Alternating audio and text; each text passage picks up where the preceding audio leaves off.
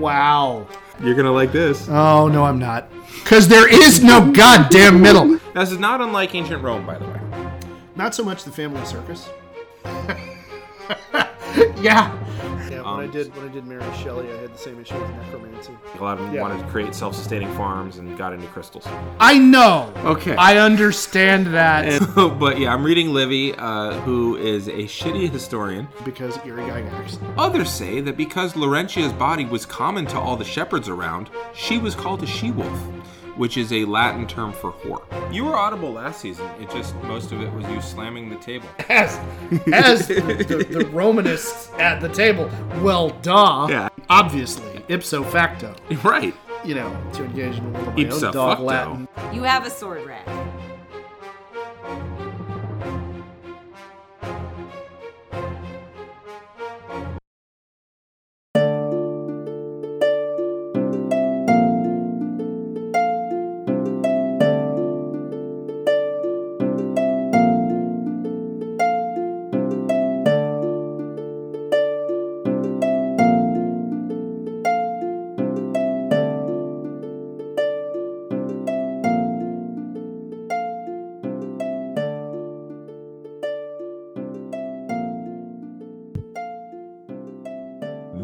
Is a geek history of time.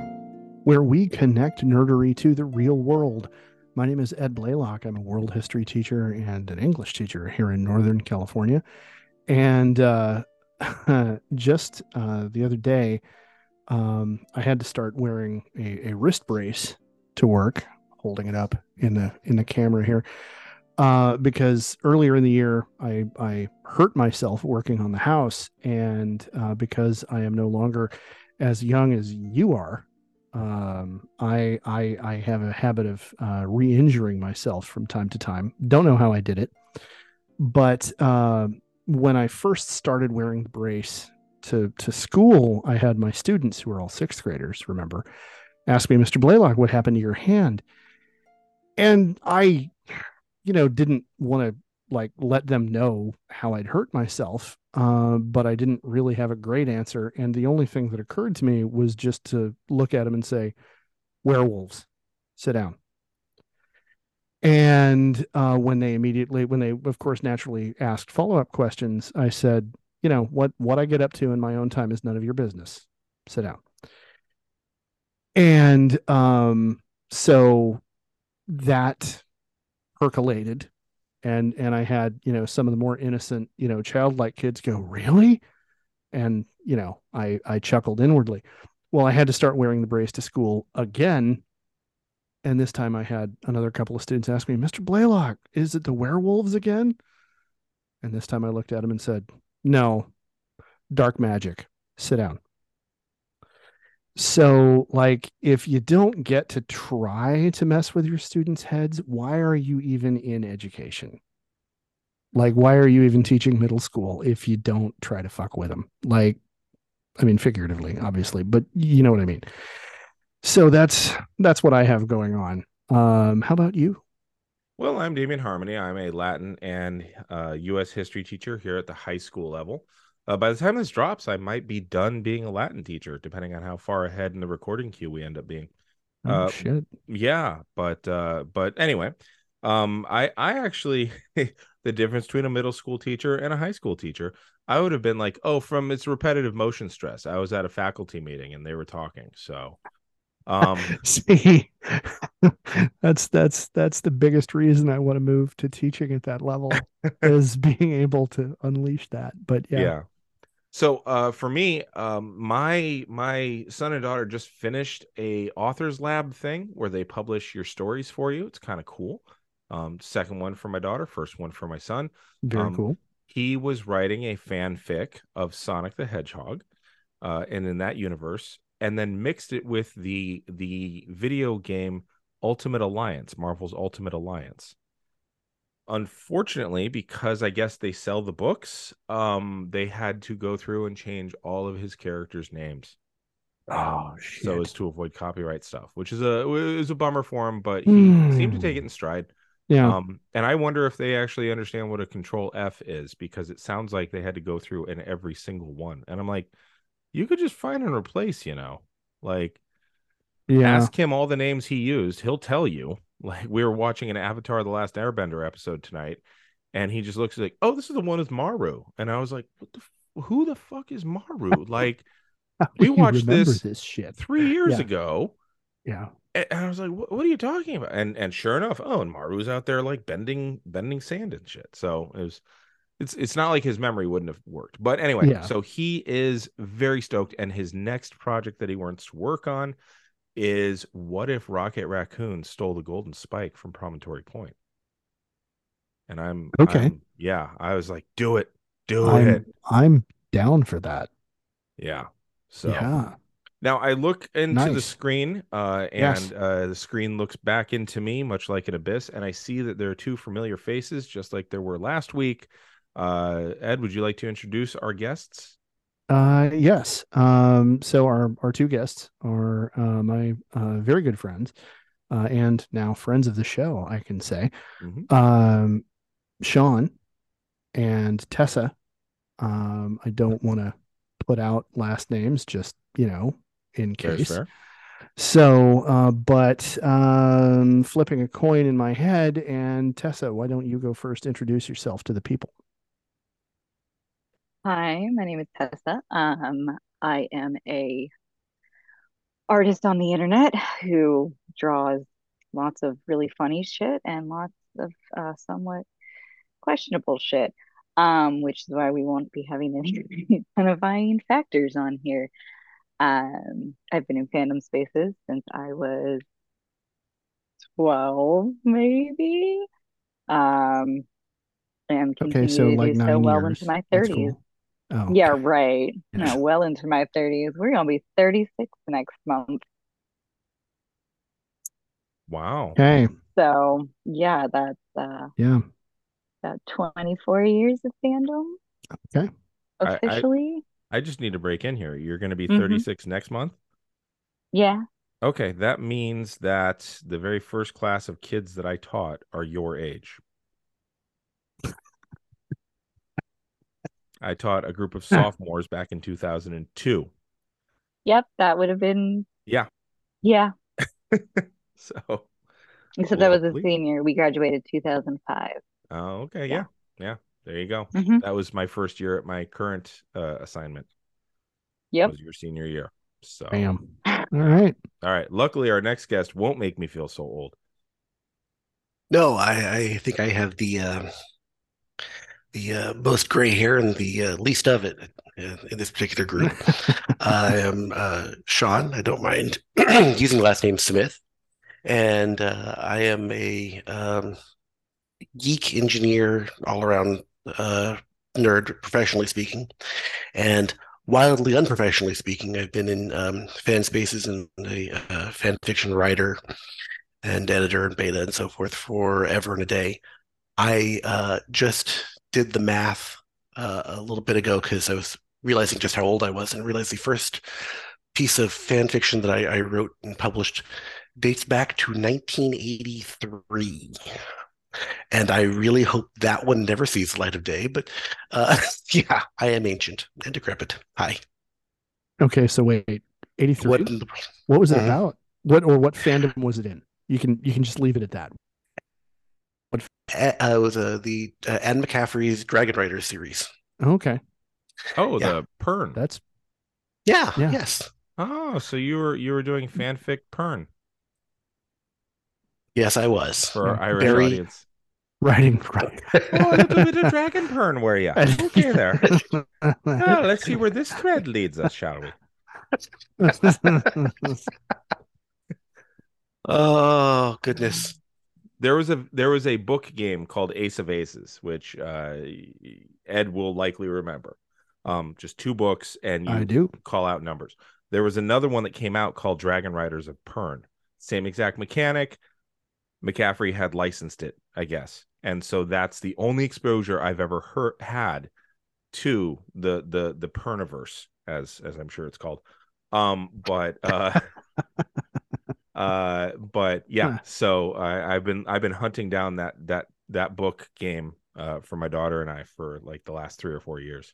Uh, no no luck under two hundred dollars. So Oh shit! Really? because they know it's a it's a seller's market on that. Yeah. Well, yeah. Okay. That that does make sense. Yeah. Wow. Now, now for our audience, um, just just so y'all know, um, we uh we recorded uh two other episodes prior to this uh with these two guests. So if you've just come into this one, you're a monster and you don't understand how a social contract works. Um, go back and listen to A and B first. Yes.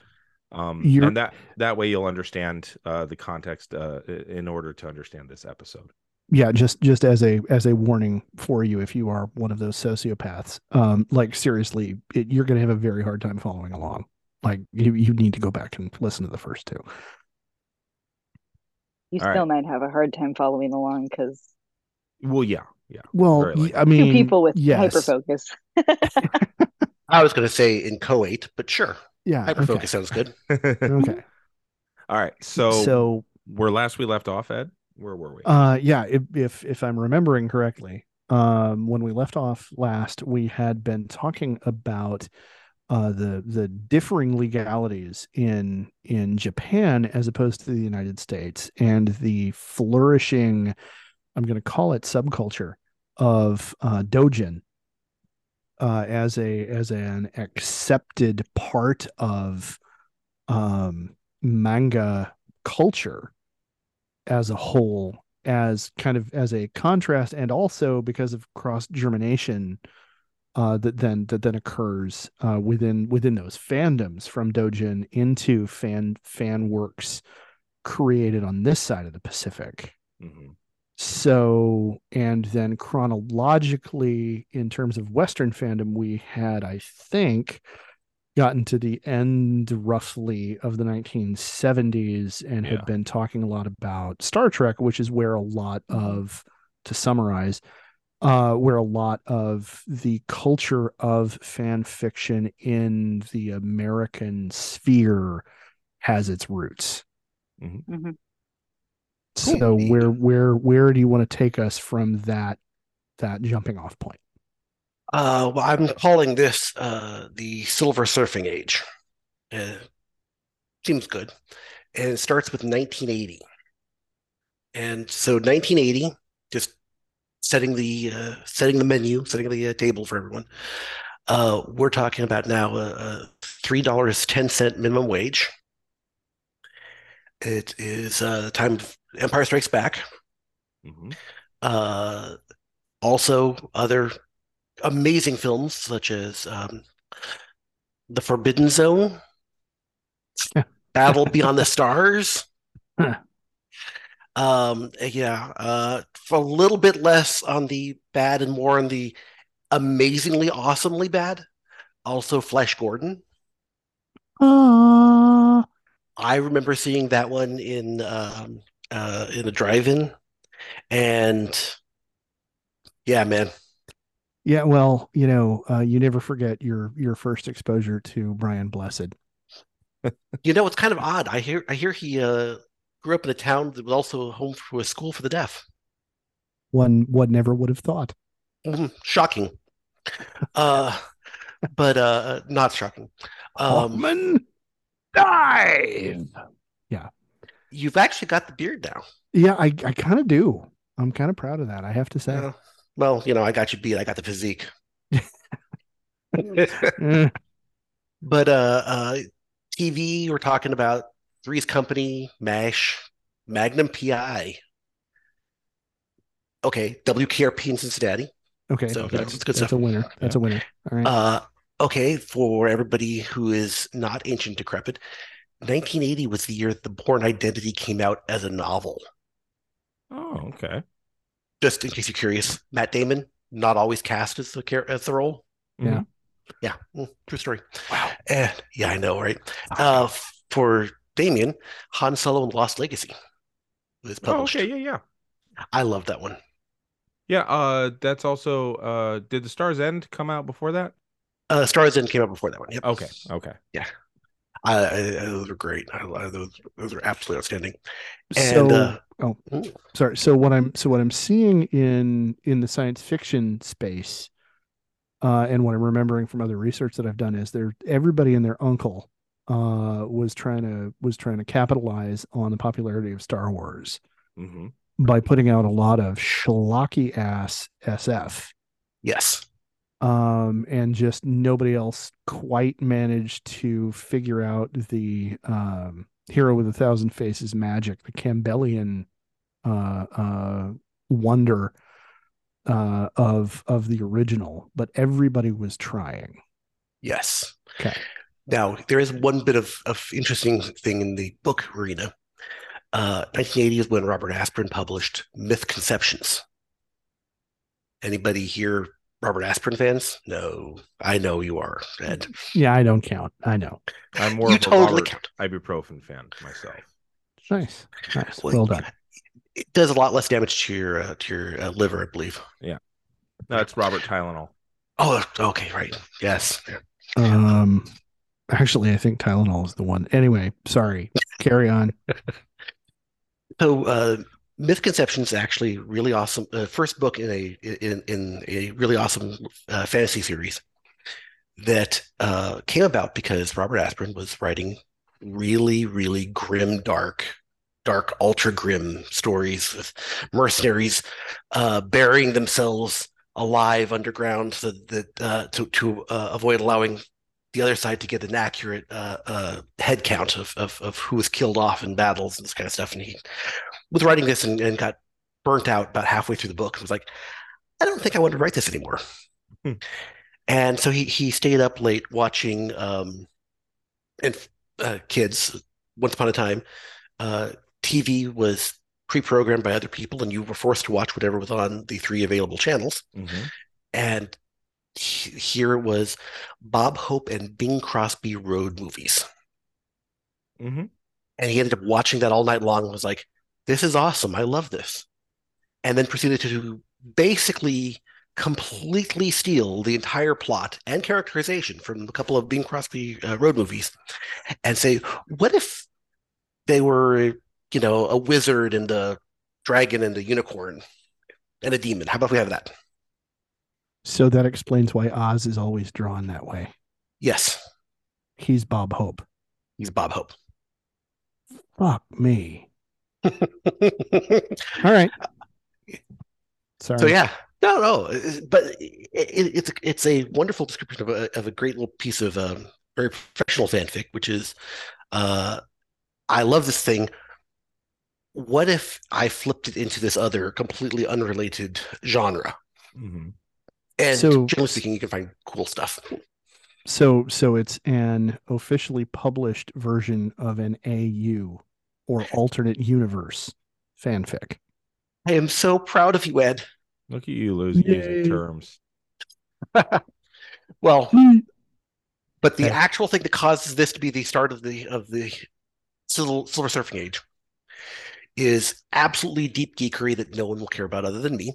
Uh, but this is when Unix to Unix copy protocol or UUCP was first introduced to create the start of Usenet.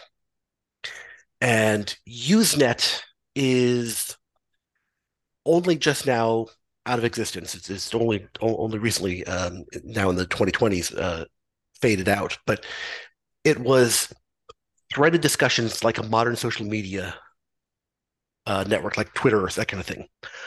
Only it was originally intended for uh, scientists, computer science geeks, all of these kind of nerds DARPA. to, and yes, absolutely. This goes back to DARPA.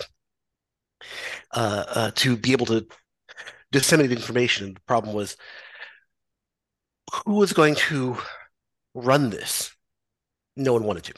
And so the idea was not a problem. It'll just be a, a, a bulletin board. A BBS. You- exactly. You- Mhm. You post and it's up there, and anybody uh, wants to subscribe, they pull it down, copies Mhm. from the mo- from the nearest uh, server. And so imagine if uh, Twitter or uh, or similar had nobody running it. Uh, okay, more so than now, Okay. Yeah. even more so. Um, Actually was- had nobody in charge instead of having the worst possible person in charge. Yes, yes, actually. uh, completely decentralized. No one ran it, no one controlled it. Kind of everyone did. And this Usenet is the origin of things like that you're familiar with, like uh, FAQ or FAQ, Mhm. uh, Flame, Sock Puppet, Spam. Email. Uh, Uh, well, it's fl- not the origin of that, but I remember my first emails were things that I got arguing with people on BBSs. Absolutely. Um, but I, I should, and there's a reason I bring up, you know, Flame, Sock Puppet, Spam, Flame War. Um, the history of fanfic for this period is then full of flames, sock puppets, and flame wars. Um, what was the internet like at the time? Okay, this is where it gets uh, uh, cute. Modems were either 300 or 1,200 baud, Mhm. or put another way, for everybody who's got like a one megabit connection and thinks that's slow, it was 0.12% of that speed. Yeah, you could literally see the the uh, text crawling across, and if you're a quick reader, you could actually have to wait. I Yeah. I I remember that very, very vividly. Yep. Um, I remember very reading vivid. fanfic on uh, BBSs actually. Uh, a lot of my What first experiences of uh, of erotic uh, Brady Bunch stories uh, were uh, on BBSs. really? Yeah, yeah. Um, I got Ed praying and uh, may have converted Tessa. Um, You can't you can't shock me. You No. forget. You forget. yeah, I just want to know if anybody wrote a, rewrote the song not that I Oh. saw. Not that I saw. because see that would be necessary. None of I you have ever called my voicemail, have you? No. no. Do you have an erotic Brady Bunch song on your voicemail? It's not erotic, but boy howdy, am I getting some ideas. It is a version of the Brady Bunch theme, though. It's it's a neurotic version of the Brady Bunch. Pretty and- much, because I always yeah. forget it's there until somebody reminds me. But this reminded me. Yeah. And now I realize I'm gonna have to give Tess a call. Okay. There you go. It's great. It's, it's good times. I'm not gonna lie. Pretty proud of it. So we have the we have the earliest, most painful two color, black and green, or or Mhm. black and um, Monochrome, Amber. basically. Yeah. uh, uh, version of the internet, uh, moving along at the at the speed of heat, hmm uh, uh, one twelfth of one percent of a megabit. Um, and the DeLorean was a new car. Yep. There you go. Uh, as we're kind of like going through this this period, we get into about 82, 83. Now, just so that we have some perspective here, DeLorean was a new car. Uh, the cost of a cross country astrologer was roughly three thousand dollars a month. just keeping that perspective, like that's that's where the market was at the Right. time. Yeah. Right. Well, okay. Admittedly, that was a high end. That's true. That's true. That's the presidential suite. That's the cross-country. presidential. That's the that's the first lady's astrologer. Yes. Yes. Just So- say no. You know, hmm Yeah, to voting Republican. I was going to say sanity, but sure. Yeah. Well. All so uh, So that's what's going on in the 80s. It's 82, What's going on? 83, like you said. now we get 82, 83, we get TCP IP installed. But Mhm. the thing that everybody thinks is the core of the internet actually wasn't installed on ARPANET until 83. Until then, it was actually using even older protocols. Mhm. And then 84 rolls around. And here's where we get a couple of things happening all of a sudden, real fast.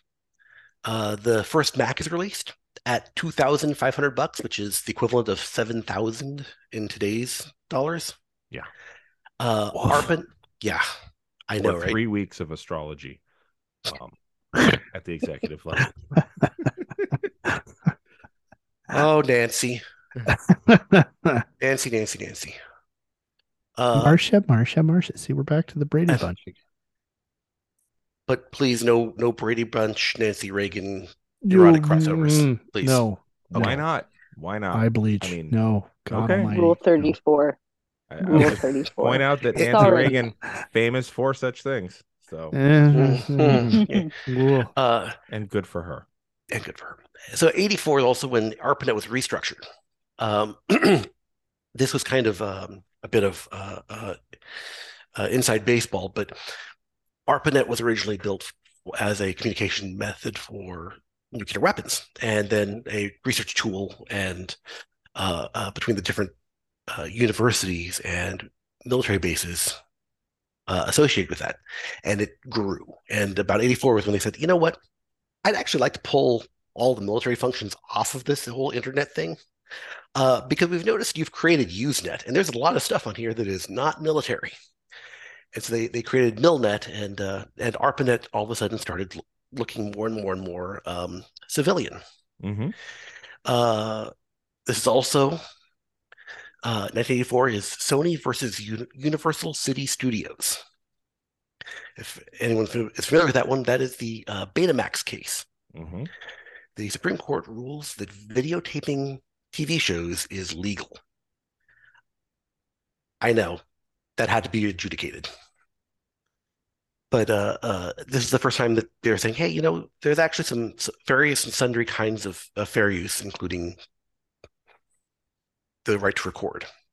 Okay. Um, also published at this time, Hunt for Red October, Tom Clancy's first novel. Oh wow, yeah, it was, wasn't it?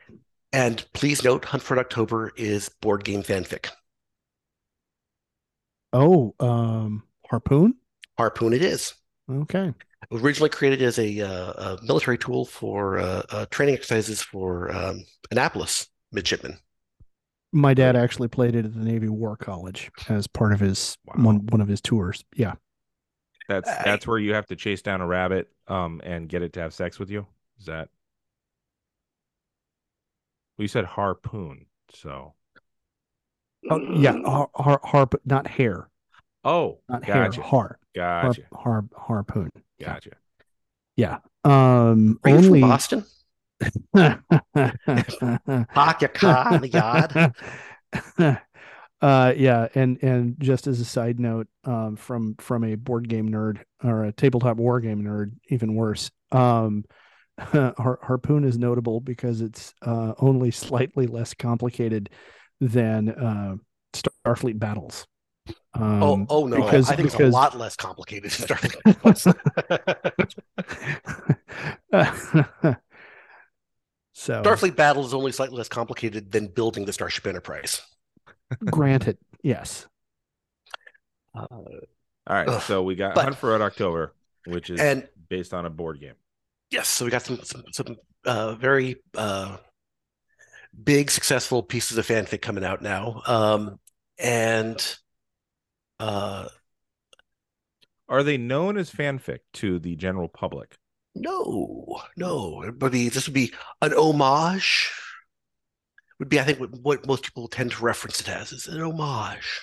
yeah well You'll and i also think see in like fandom circles Mhm. that there's a lot of running jokes about stories that are considered classic, great pieces of literature that are absolutely fan fiction. And people will make like jokes about exactly what type of tags this fan fiction would have. Like my personal favorite is Dante's Inferno, because Dante's Inferno is a self-insert Oh yeah. Bible fanfic where he inserts himself into the story and then tells it in his own like way. And it's really funny because you're not wrong in saying that. You're Right. actually perfectly accurate It's and also you can pull specific things. But one of the things too, especially because at this time and continuing on as we're going, I'll chime in a little bit more as we start to get a little bit more into my realm. But this is still highly female driven, female identifying individual driven, queer individuals driven. And so it's considered lowbrow or subpar media gotcha. um and it's really looked down upon and it's actually like still pretty looked down upon even though it's starting to get a little bit more recognized. But like you'll see people take great offense hmm to having like Dante's Inferno be called a fanfic. Right, because by that point it's Because- a classic. exactly which for some reason they can't exist on the same plane because one has to be less. It's So- kind of odd to me how much women-driven creation seems to always be looked down upon and viewed as somehow less. Mhm. Yeah, delegitimate. So it is interesting because when you look at doujinshi, a lot of doujinshi, clearly the ones that I look at, maybe I have like a weird lens. Uh, Mhm.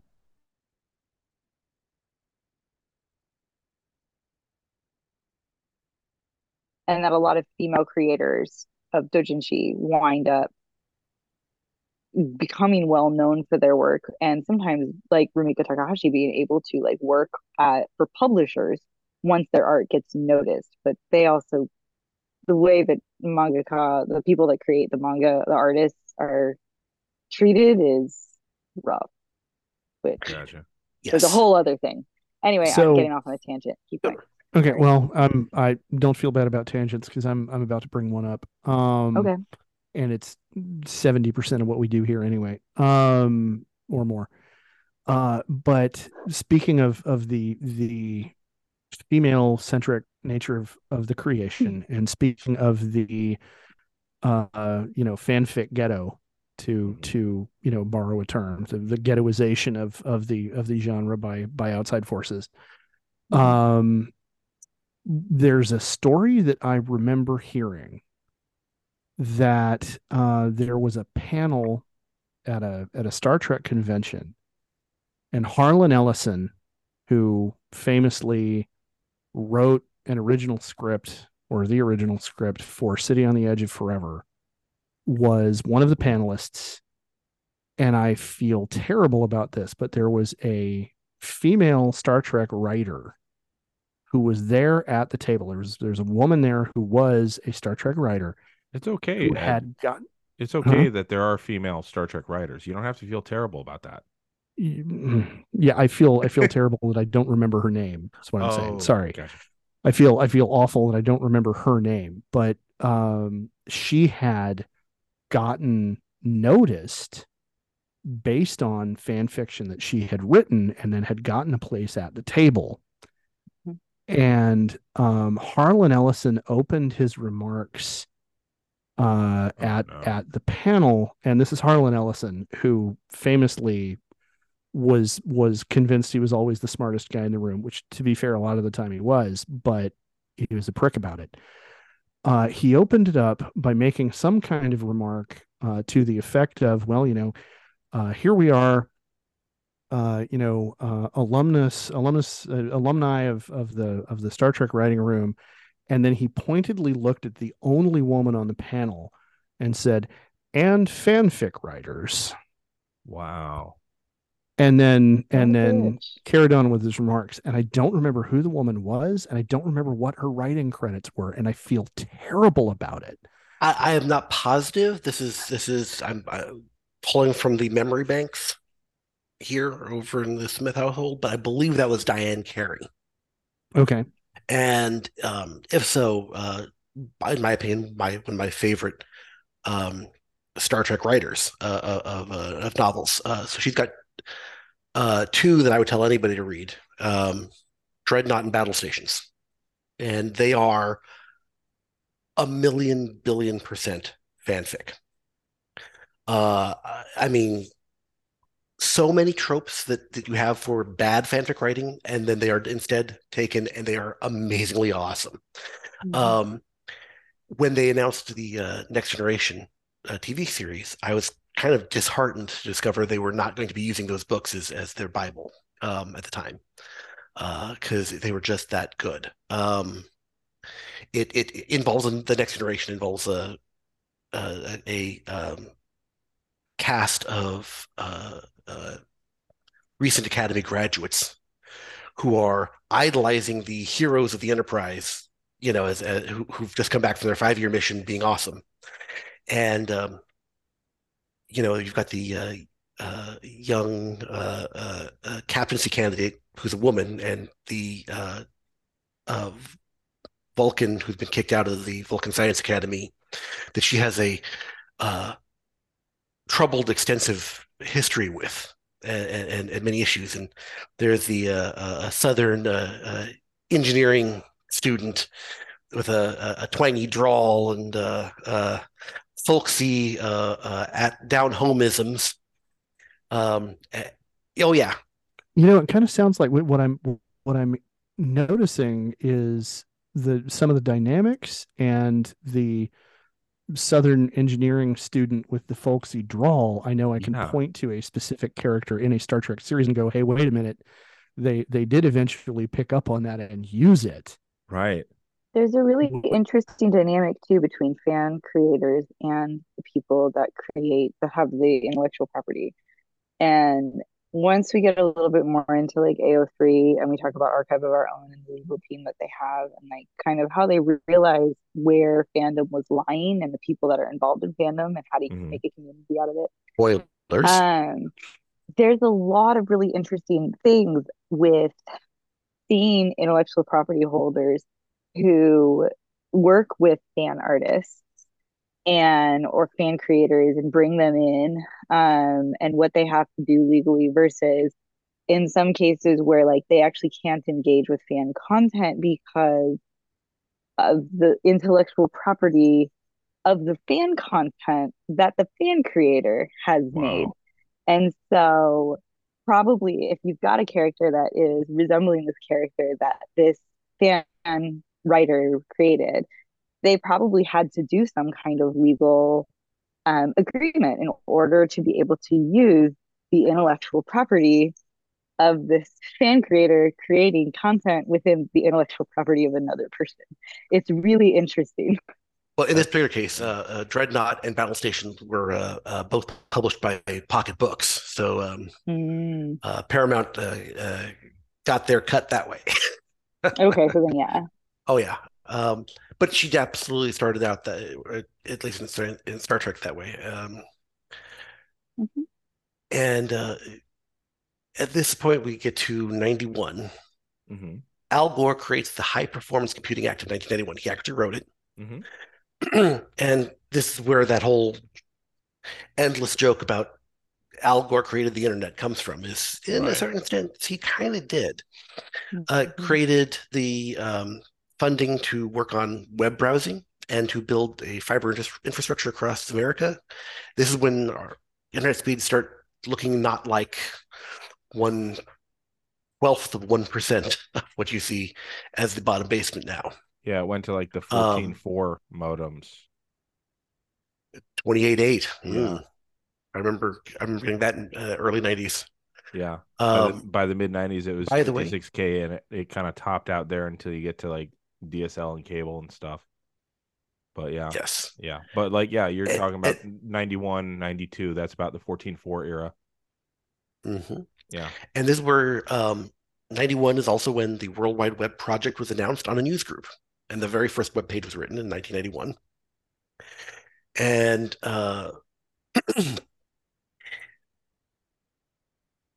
this is uh, kind of a, probably a good time to mention the structure of Usenet, because this is where I um, become much more involved in, in the actual story of fanfic. Uh, so Usenet addresses are basically backwards from web addresses. Um, the web address, the, the the the big overarching structure is on the right. So uh, www.google.com, the com the commercial group owned by Google. Here's their web server. Right. Uh, Usenet went the other direction, and so the first the leading bit was uh, um, describing what general category, and for all of fandom, it would be under alt, alternate or, or alternative, because this was not the things that Usenet was originally built for, aka what everybody actually wanted to use it for. Right. Uh, and uh, depending on your fandom, it was either alt TV, alt movie, alt books, and then from there, whatever your fandom group was. So, uh, as someone who was an X Files writer, that was uh, alt TV X Files creative because it was uh, separate from the discussion forums or those kind of things. It was here's where you'll find stories. Sure. And uh, this period gets kind of a little wacky because we're talking about um, talking about the, the kind of uh, uh, how to put it. Uh, and I've completely lost its plot. So you got the alt fandoms. Thank you. Yeah. Yeah. just totally went off the rails there. I that Uh, happens to me anytime Ed starts telling a story at the beginning because it's always like really fascinating, and I'm like, I forgot what I was gonna say. Yeah. So I get you. I get you. I completely get you. All right. So alt COVID, man. fandoms. It, yeah. it gets you. Uh, no, uh, uh, the alt fandoms all had were these various uh, groups, each associated to their different fandom and having their different creative uh, writing groups. But unlike the old days of um, fanzines that were printed at uh, conventions, or printed and distributed at conventions, um, these groups, one, came to your house or your university. They, they were just showed up on the computer. You could Mhm. so they were a lot easier to get to. And they were a lot more ephemeral. There wasn't any storing of these things. So Right. if your uh, server admin only retained 30 days of, uh, of Usenet postings, if you didn't read it, it's gone. It's gone. And uh, Yeah. oh, yeah. So it's kind of, a, it was uh, all of a sudden a lot more writing. A lot more people had access to it. Um, the cost of entry I mean, when you look at the uh, cost of a computer being seven thousand dollars, you're thinking the cost of entry is ludicrously high. right. But uh, when you're dealing with universities, when you're dealing with businesses, those costs are being borne by somebody else. Right. Yeah, I was gonna um, that, that it, it occurred to me when when you when you talk about the the access to it, um, this would I don't know if it would intensify any kind of any kind of skew white collar and university educated, but it would definitely reinforce that Tremendously. based on okay. Yeah, quite so.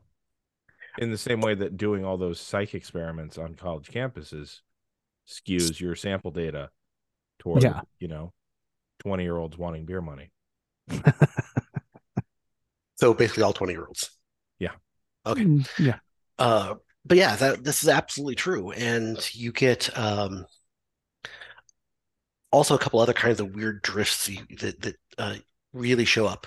Uh, you'll see an awful lot more um, resemblance to like the uh, other niche uh, publications, like mystery novels or similar, where they rely on somebody's um, personal professional knowledge base being extreme usually you know the mystery novel writers telling about poisons or you know botfly larvae rates or whatnot.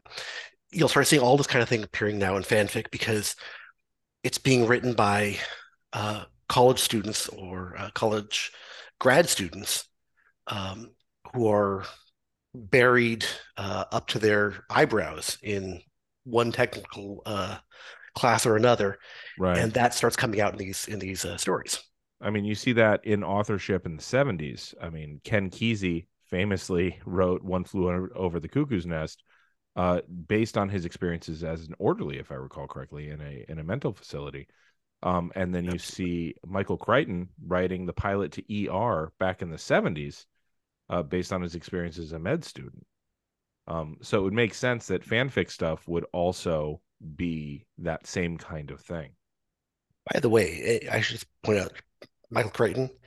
Anybody should read his earliest works back when he was a med student because that was actually, I think, some of his absolute best work. Uh, there is a wonderful uh, uh, novel there that is based around um, the abortion rights debate and and the role of of doctors in saving people's lives, uh, and the lives of actual people, not the lives of clusters of cells. And uh, I mean, quite frankly, it was pretty um, uh, pretty solid stuff for uh, being written in. I think that was seventy eight or seventy nine. Um, anyway, I, any chance I can pitch uh, his writing from the days when uh, it was a little bit less sensational, I, I encourage. Uh, so we get to 1993 is when NCSA Mosaic Browser was created. That's the very first web browser. 1983 is is the first of the the start of the actual web. Okay. World, the World Wide Web goes online August 4th, 1997, removing human decisions from strategic defense. The web begins to learn rapidly and eventually becomes self-aware 2.14 a.m. Eastern Daylight Time, August 29th, 1997. In a panic, humans try to shut down the... I'm sorry, hang on. Uh, I'm reading the wrong note. That was Skynet. Uh, never mind. Uh, the web's fine. Nothing's wrong. Everything's great. Uh, and um, having multi-billionaires by media companies will not go awry in any fashion. Don't worry about it. No. No. Um, Certainly not.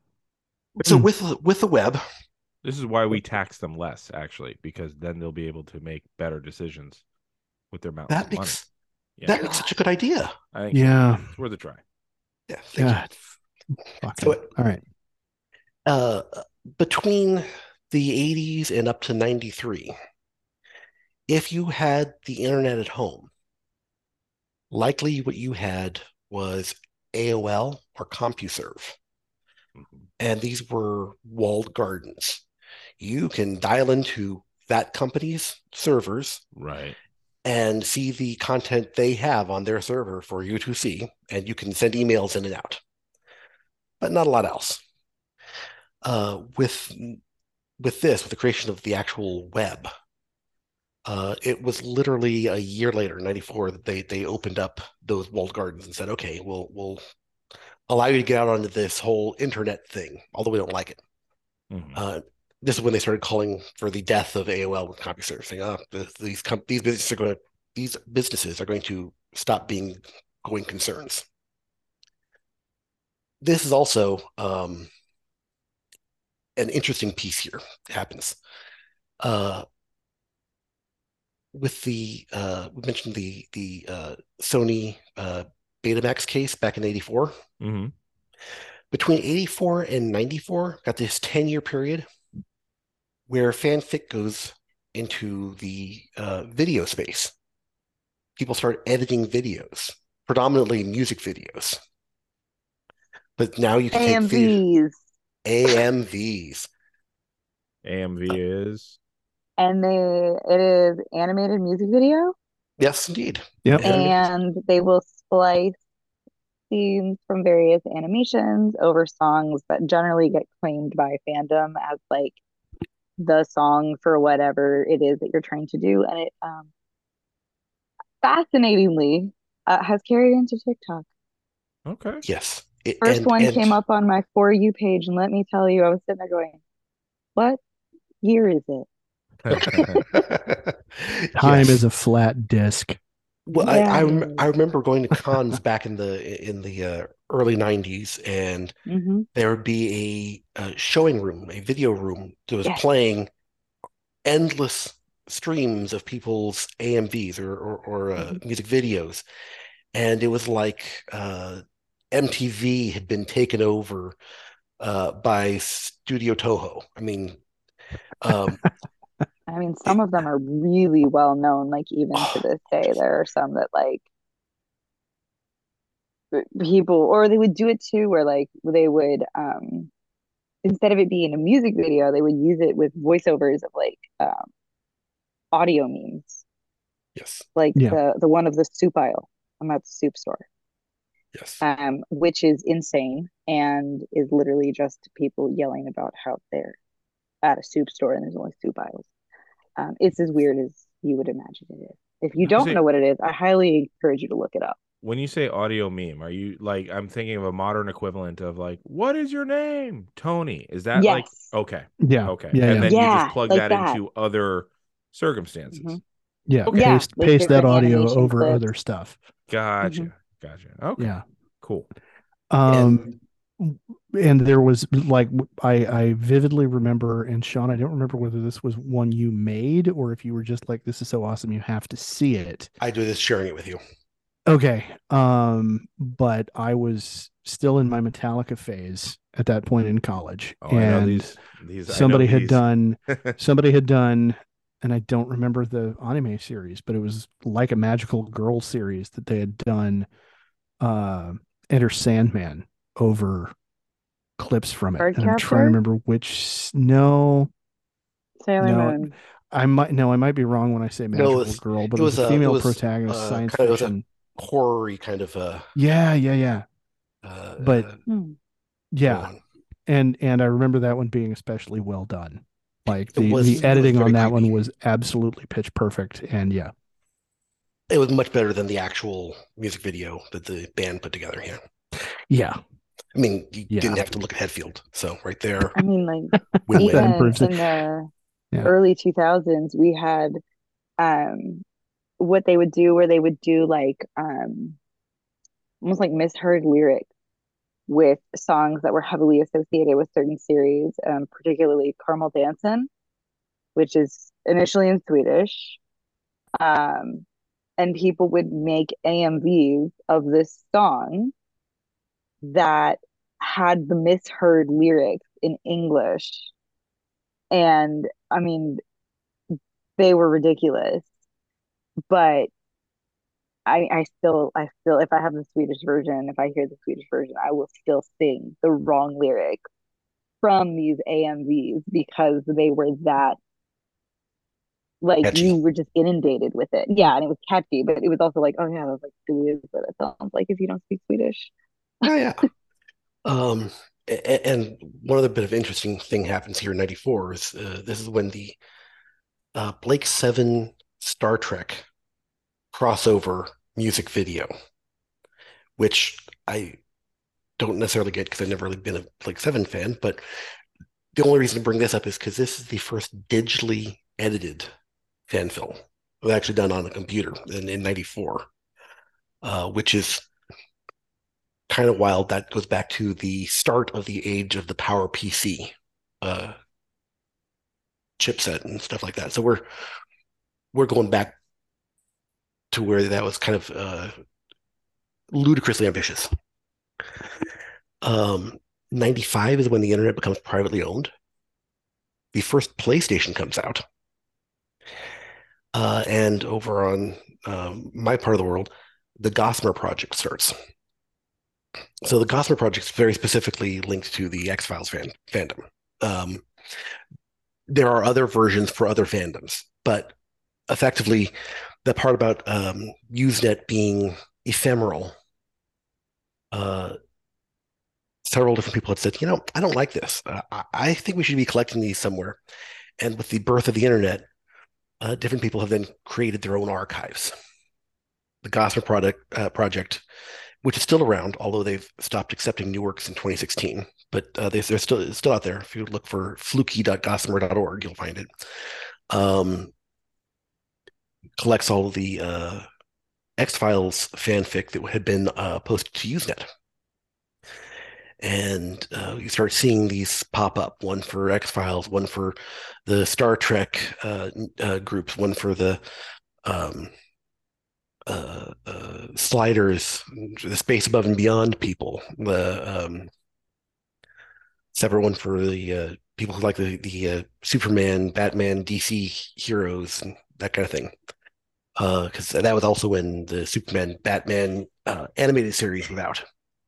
So all of a sudden, a lot of new people were becoming fans of that and, and being introduced to the to kind of DC's version of the Ultimates universe of uh, you know uh, let's redo all the origin stories and, update them a little bit. Um, So this predates the Ultimates series of Marvel too. It does actually. uh, and again, we're starting to see this kind of recursive effect. Um, and again, we go back. You you want to go back far enough? Shit, we can. You know, like you said, Dante's Inferno. Uh, you know, Romeo and Juliet is just fanfic of you know Tristan and Isolde, but like this Mhm. recursive, like the fans take it, run with it, and then the people who own the IP are like, well, shit, that's a good idea, and, And then they is where you fold it into the to, IP. oh, but this is also where you start to see that really cool blend of these fans growing up and starting to get jobs in these areas of IP that they are huge fans of. And so what you've got is them in the IP, able to work with the IP, and then they start Mhm. reinventing some of the material so that it is updated for modern younger audiences to bring them into the fandom, which is why we have so many versions of the Joker and so many versions of Harley Quinn and so many versions of Wonder Woman. I mean, when you look at it, it's fan fiction all the way down. But Yeah. That's what we really start to see, and it's really, really interesting. There's, And this is where we start seeing the writers room start to be more like uh, the 15 to 20 percent female writers rather than the uh, one percent it had been. right. Mhm. and and again like the only difference between fanfic and uh canon uh, starts to be who has the the ip Yeah. Yeah, Very much. For now. And uh, for now. And, uh, right Mhm. And so the the the end of this era of of the Usenet is is basically nigh. Is is 1998 is basically the end of it.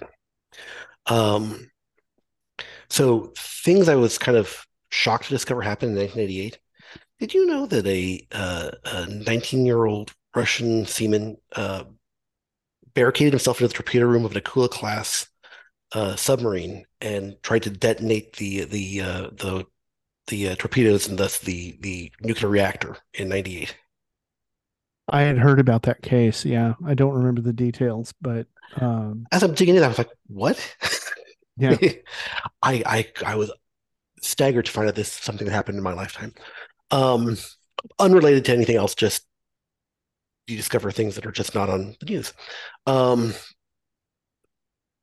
so we get to 1998 the very first multi-fandom automated web archive fanfiction.net is launched I got opinions about it.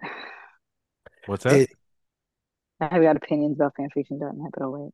well let's they are- before they're we good get and bad. there before we get back there let's let's back it up just a hair um so you you blaze through the the 80s which is fair because nothing of of good happened um but in the 90s you have a lot of shifts uh and and reactions um to things. You have uh several cases that um allow women into formerly male spaces only. Uh you had several court cases uh regarding uh federally funded schools uh that do that. Um you had don't ask don't tell. You had also the contract with america the culture wars um, you also have some really major uh, intellectual properties damn near go bankrupt um, in the mid 1990s. Uh, Marvel was looking for ways to sell um, its licensing to other people and could not find any. It was almost a dead brand in a lot of ways. Well, Um, and that's and that's the time period that's responsible for us not getting to see Spidey and the X-Men and Mhm. the Avengers together on screen until And I'm you know kind of the, the megalith that is Disney bought them all. I'm kind of glad for that, considering Okay, yeah. what the Fantastic Four movie was. Um, what and I'm fantastic not four movie Yeah, i didn't think they, i didn't think they did any and I'm not talking about the ones that were released uh, in in the 2000s. um, I'm talking about the one that was made just to keep the copyright going. Um, but you're seeing a lot of um, uh, reactionaryism um, in in in the political sphere, um, and and so I'm starting to note that, and you're starting to see a splintering of things. You know, you've got Vertigo, you've got Dark Horse; those get kind of really start to grab onto the public zeitgeist in the 1990s. People are getting sick of just Marvel and DC, and Marvel and DC are restarting and rebooting in six different ways. Yeah, well, Vertigo Yeah, started out as an imprint under DC as a way for them to do right. I'm thinking the image spooky probably. weird you you Yeah. are thinking of image Yeah. i think but but you know vertigo vertigo is an attempt by dc to deal with that Right. that kind of fracturing of of of the of the market right. you know because But vertigo was where they did all the literary spooky Yeah, but you're Shit. seeing a fracturing of Yeah. what had previously been fairly monolithic or uh, you know uh, polarized um, intellectual properties. Uh, again, I would point out uh, ECW works its way in. Uh, you start to see the rise of independent wrestling. You start to see um, things imploding on themselves and then having to reinvent themselves. So by the time we get to 1998, you also have a Republican Party that is trying like hell to find ways to delegitimize the Clinton era Um, and luckily for them, he is kind of a dipshit and a monster in a lot of personal ways. Um, and uh, so they're able to grab onto that. But you start to see uh 24 hour news cycles also starting to fracture and splinter, um, giving birth to uh, uh, an entertainment group that purports to be news. Um, in terms of grabbing a huge market share. You know, I'm not saying these things didn't exist previously, but now they're really starting to gain traction. And I just find it interesting that as these things are happening, that's when you see I, I don't want to say a centralization because I don't know what you're about to tell us, but there's a website that is specifically fanfic. Like there's almost like, okay, this is the Coca-Cola brand of fanfic and and and I would love to hear more about this, and so I'll be quiet in a second. But amidst all this splintering of the main stuff, is when it sounds like the the fanfic is really starting to come to the fore. Very much. Mm-hmm. You, I mean, it's it's like you were there. um, but I wasn't paying part, attention. But you weren't paying attention. Well, it's okay. So it was the 90s. No one's paying attention. Uh, why else do you think the music sounded like that? Um, yeah, the biggest thing, the biggest takeaway out of the out of the out of what happens with fan uh, with fanfiction.net is that with Usenet they were they were unowned and thus they were unstoppable. I mean, it was full on um, Serenity can't stop the signal mal. The the it was it was and it was literal anarchy. There, yes. there was no, mm-hmm. there was no rule. There was yes. nothing except for the fact that I think you had to be 18 to register, but we all know that you don't have to actually prove it to be 18 to register. Oh, oh no! Well, on the Usenet, it was, it was, there was absolutely nothing. The Usenet was oh yeah, that makes sense. Wild, wild west, um, mm-hmm. and uh, uh, so the amount of things you would see, the the the people's voices that you wouldn't have previously heard was phenomenal and was even more democratized and and um, and available. And I just heard from people I had never, you know, and lives I'd never encountered before. So of course, all good things must come to an end. And um, so we've now come to the uh, to the that rise. Was 94, right? That was 94, actually. Yeah. yeah. Uh, yeah. And uh, uh, so we now have um, the rise of the gatekeepers, and that's the that's the end of the silver surfing age. Because we always have to have gatekeepers for some inexplicable reason. You've also got this really interesting phenomenon of fan fiction becoming a lot more known um, in like the mainstream consciousness because when you have like a website that specifically exists for fanfiction submissions and to archive these submissions, um, people become more aware of it. And so, in becoming more aware of it, you start to have IPs that maybe weren't as aware of it or weren't as engaged with it become abundantly more aware, especially of the quantity um, and the amount of interactions that are occurring. Um, but with fanfiction.net, it was i mean it is it's fully automated the rating system there's no accountability and the rating system is oh, really like oh, we, we should, oh we, we should we should mention huh? how you get to the rating system though because it didn't start with that no they they they started yeah. off with a not a bad idea as no. with most things it mm-hmm. was a mm-hmm. great idea uh i almost want to do i mean Ed, can you convert it into uh, Babylon Five uh, uh, uh opening crawl? Because I feel like that's. I'm I'm see you put me on the spot and now I don't remember the Babylon Five opening crawl. Um, five stations were founded to be to be uh, uh, points of contact or points. But, did you say points? But there was light? a sixth station made, and it was hidden from the other five. And now two yes, fat hobbits. But they were all deceived. Are, exactly. Yeah, for yeah. a for a sixth for a sixth station was constructed. Right. Um. Oh well. So, yeah. I'm sorry, man. I, I, I, am I'm letting, I'm letting down the Straczynski side. Or like, I'm I, sorry, um, man. Am I right? Yeah. Oh. oh. God. I got them all. I got all three. That was good. That, That- was really good. work I like that. That one, that one, that one, that one did apparently go as intended. Yes. That was nice. Mhm. Uh, no, so, so fanfiction.net hmm is still going strong now, and now they've even got mobile app versions of their of their location. Um, they do. It, it works. I Depends know. on the Why- age group. It's nah. Yeah. Yeah. Hey, I'm And saying it exists.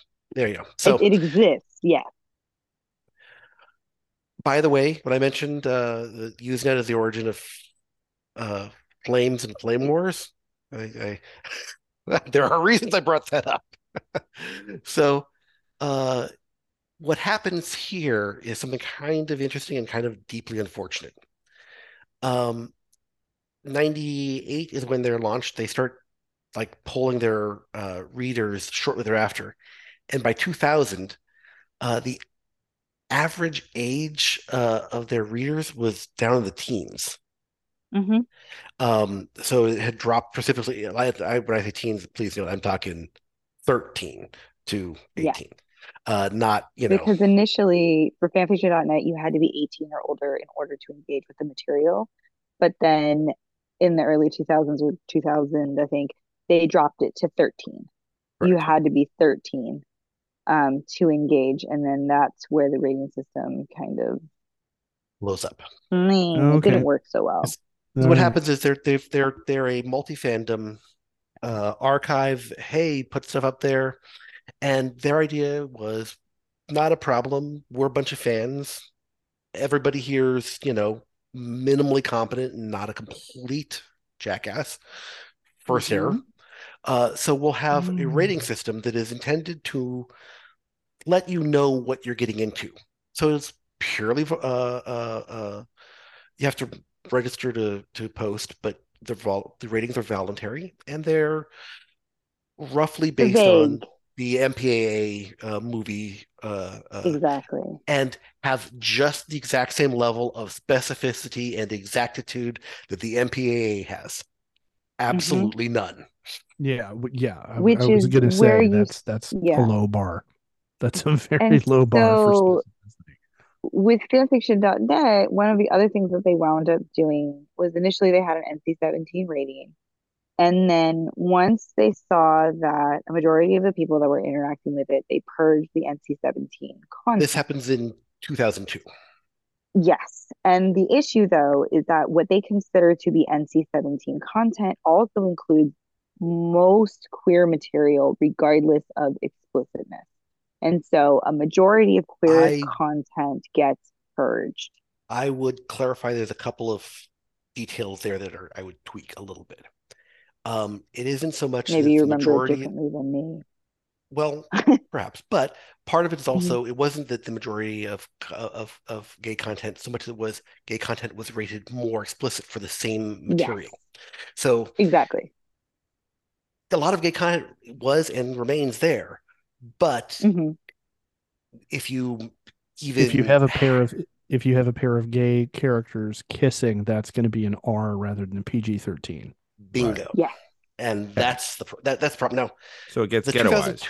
it gets getaways. Yes. So, Now, there are there are in point of practical fact, actually there isn't a purge of fanfic. There's two. In 2002, Mhm. um, they say, "Wow, most of our, re- our our readers are kids, and we've got to think of the children." And so they uh, um, go through and they notify au- authors that, "Hey, you know, this stuff is we're going to be pulling this down." Um, and, and there's there's a, a notice period, and it's kind of done openly, publicly, and they announce it.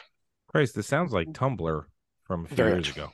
It- yeah, it's yeah, it's- it's- 2019 it's Tumblr. same- We'll get there. Okay. It's 'Cause- it's the same 'cause- it's the same cycle. Yeah. In Yeah. point of practical Mhm. fact, when when this happens, um, there was another site, a horrible, awful one called uh, adultfanfiction.org, which was a used to be Buffy Angel. It still exists, uh, although it, it's now completely broken. The the it uses a language that's no longer supported by anybody, so they can't fix any of the errors, and it's been down for a while.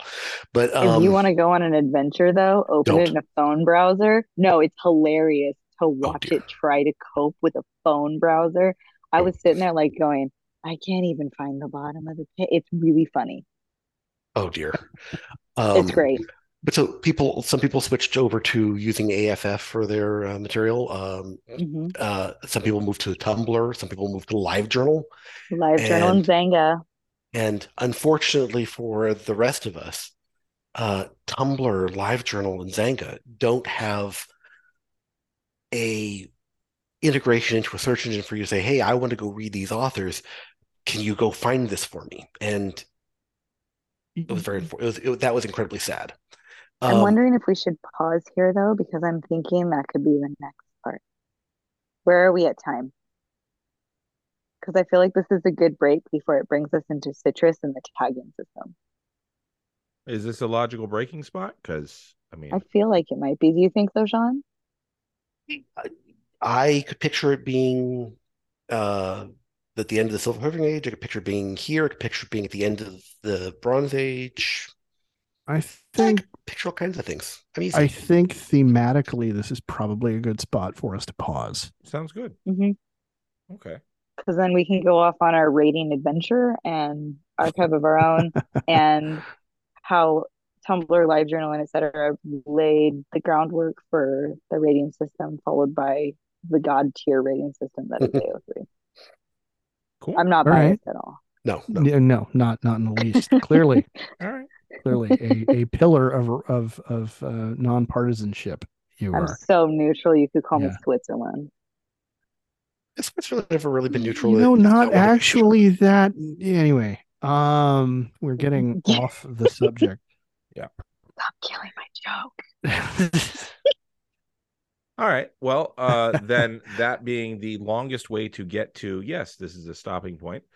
Um, There we go. Uh, let's let's go around the horn. Uh, what are people recommending that we read? Uh, Ed, we'll start with you. Um, I am going to very strongly recommend in preparation for um, my dissertation on cyberpunk. Um, I'm going to recommend that people go out and see if either online, probably online, trying to find a PDF would be the be the easiest way to do this. Um, I want folks to go out and look for a copy of the original uh, cyberpunk role playing game uh, that is set in uh, the the far off future year of 2013 um because the the setting as written for the first edition of that game was an amazingly strong distillation of all literally all of the other sources that I've mentioned to you. Um i think as a as a as a role-playing adaptation of a of a concept of an overarching kind of thematic setting it's amazing. And it's probably one of the best ways to uh familiarize yourself with what cyberpunk sounds like. So Cool. that's that's my recommendation All right, Sean, what are you recommending? Uh, I'm going to recommend that uh, anybody interested should go take a look at the Gossamer Archive, uh, which is uh, still online. And if you dig in there, there are a couple of authors, um, uh, Livengu and uh, Amperage are two of them. The third one is Unique, spelled Y-O-U-K-N-E-E-K. Uh, there were some writing partners of mine. Uh, I will say uh, definitely 18 and up, but um, some of the best fanfic you're going to read, some of the best writing you're going to read.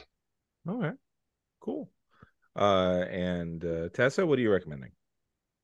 Mm, I literally can't remember if I recommended this last time. But if you are somebody who also abhors a certain author who created a world of wizard and the absolute turf bullshit um, that they have done, um, and you would like to instead read something that would if she could find a way to do it and scourge it from the internet because it's gay as hell um and better than her books actually um i highly recommend that you read this one. It is a cult classic many people have read it before but it's all the young dudes um which is a marauders era fan fiction um focusing specifically on remus lupin um from before his arrival as a student at Hogwarts um, up until he's on the train in The Prisoner of Azkaban. Um, it's, I'm not kidding, it's better than anything J.K. Rowling could ever hope to read. I, or write, I literally knew what was coming and still sobbed my eyes out. It was so well done. Um, lore is created that fills plot holes. There's consistency. There is nuance and depth to these characters that are literally mentioned maybe two or three times ever. Um, full personalities, full backstories. Um, the world building is just incredible. Um, it's by Ms. K. Dean. I can't remember the numbers. I want to say five eight six nine. Um, but if you just search all the young dudes, I mean, it's it has a fandom of its own, and I I can't recommend it enough. Very nice. I took a long time to read it, so cool. I regret that. Very cool. Well, I'm gonna go ahead and recommend Warehouse Dreams, uh, which is a uh, a book by a friend of the show, former guest of the show, author uh, Teresa Halversen. Halversen is with an E at the end. Uh, Halversen, um, and it's Warehouse Dreams. Um, it's uh, it's essentially it's a it's a coming of age romance um, about people with uh, special abilities, um, supernatural abilities, uh, and and stuff like that. So it's it's kind of a post apocalyptic, not quite, but certainly dystopian um uh story anyway I, I highly recommend it um it it combines a lot of the things i like about a lot of the other fandoms that i that I enjoy. She's she's an, her own original author, um, but I I highly recommend that. So uh, again, that's um, Warehouse Dreams. Okay, uh, real quick, um, I realized that I gave I gave the title of what I wanted to recommend without mentioning the the authorship. Um, Cyberpunk, the role playing game, is from R. Talsorian Games and written by Mike Pondsmith. Mm-hmm. So, want to make sure to note that. Cool. All right uh where does anybody want to be found if they can in fact be found if there's anything you want people to go look up that you have done online uh, or elsewhere uh ed starting with you um i am currently a shadow in the warp and i do not desire to be found really anywhere right nice. now cool sean how about you Oh, that sounds great to me. If I could be avoided to be found on the internet or on in real life, actually. All right.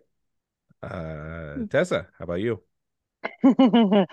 I will say that this morning I decided to test Tumblr's porn ban Oh, by sexualizing the shit out of how Wolfwood of Trigun holds his uh, Jesus Nuke 9000.